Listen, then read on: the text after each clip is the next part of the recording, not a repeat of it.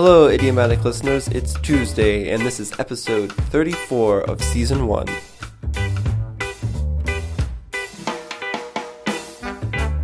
As always, we are going to begin this Tuesday episode with a review of Monday's idioms. Yesterday's idioms were all about finding things. What was the idiom we used when we find something that we did not intend to find? As a hint, it is the one where we are the subject. So you say, I blank blanked a copy of To Kill a Mockingbird, for example.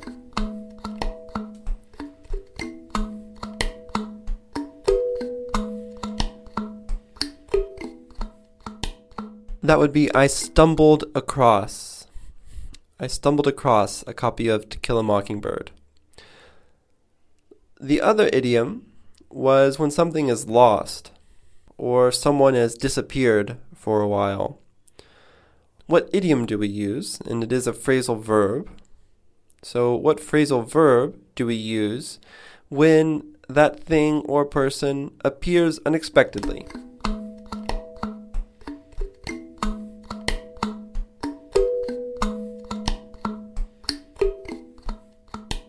Say they turned up or they turn up. So, in honor of to turn up, which is a phrasal verb, obviously using the main verb to turn, I thought that today we could talk about two phrasal verbs that also use the main verb turn. And in fact, it's just two meanings of to turn out. But let's look at them one at a time. Here's an example sentence using the first meaning of to turn out. That will be the preposition. Here it is. 1,000 people turned out to see a jazz concert. We weren't expecting that much attendance. One more time. A thousand people turned out to see a jazz concert. We weren't expecting that much attendance.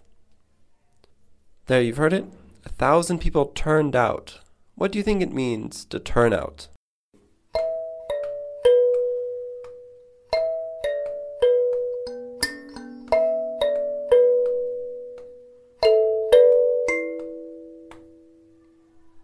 To turn out is to show up, which is another phrasal verb, or it is simply to attend. If you listen to the sentence again, it was a thousand people turned out to see a jazz concert. That means the same thing as a thousand people attended a jazz concert. And the last part of the sentence is we weren't expecting that much attendance. Turnout, which is a phrasal verb, can also be used as a noun. So you can say we weren't expecting that large of a turnout.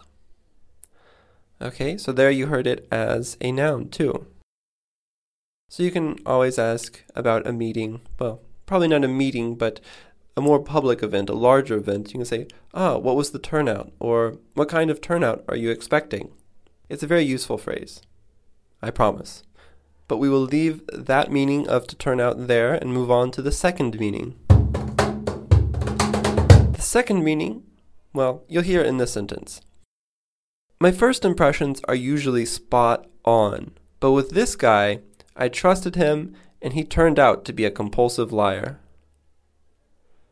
Let's listen to it one more time. My first impressions are usually spot on, but with this guy, I trusted him and he turned out to be a compulsive liar.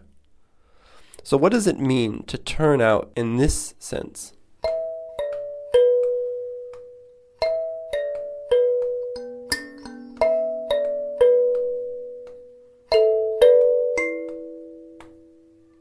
To turn out means to reveal oneself to be a certain way, usually after appearing not to be that way.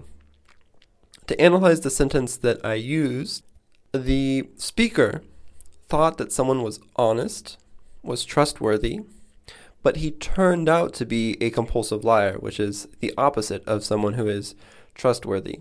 So if someone gives the appearance, if someone comes off, which is a phrasal verb, an idiom we learned earlier, if someone comes off as brave, maybe they turn out to be a coward.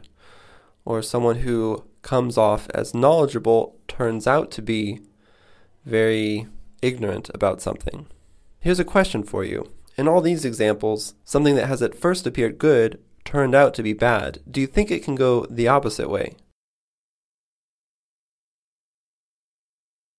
The answer is yes. For example, listen to this sentence, which I promise is perfectly good English. I had serious doubts about the quality of our food, but it turned out to be the best ceviche I had ever had.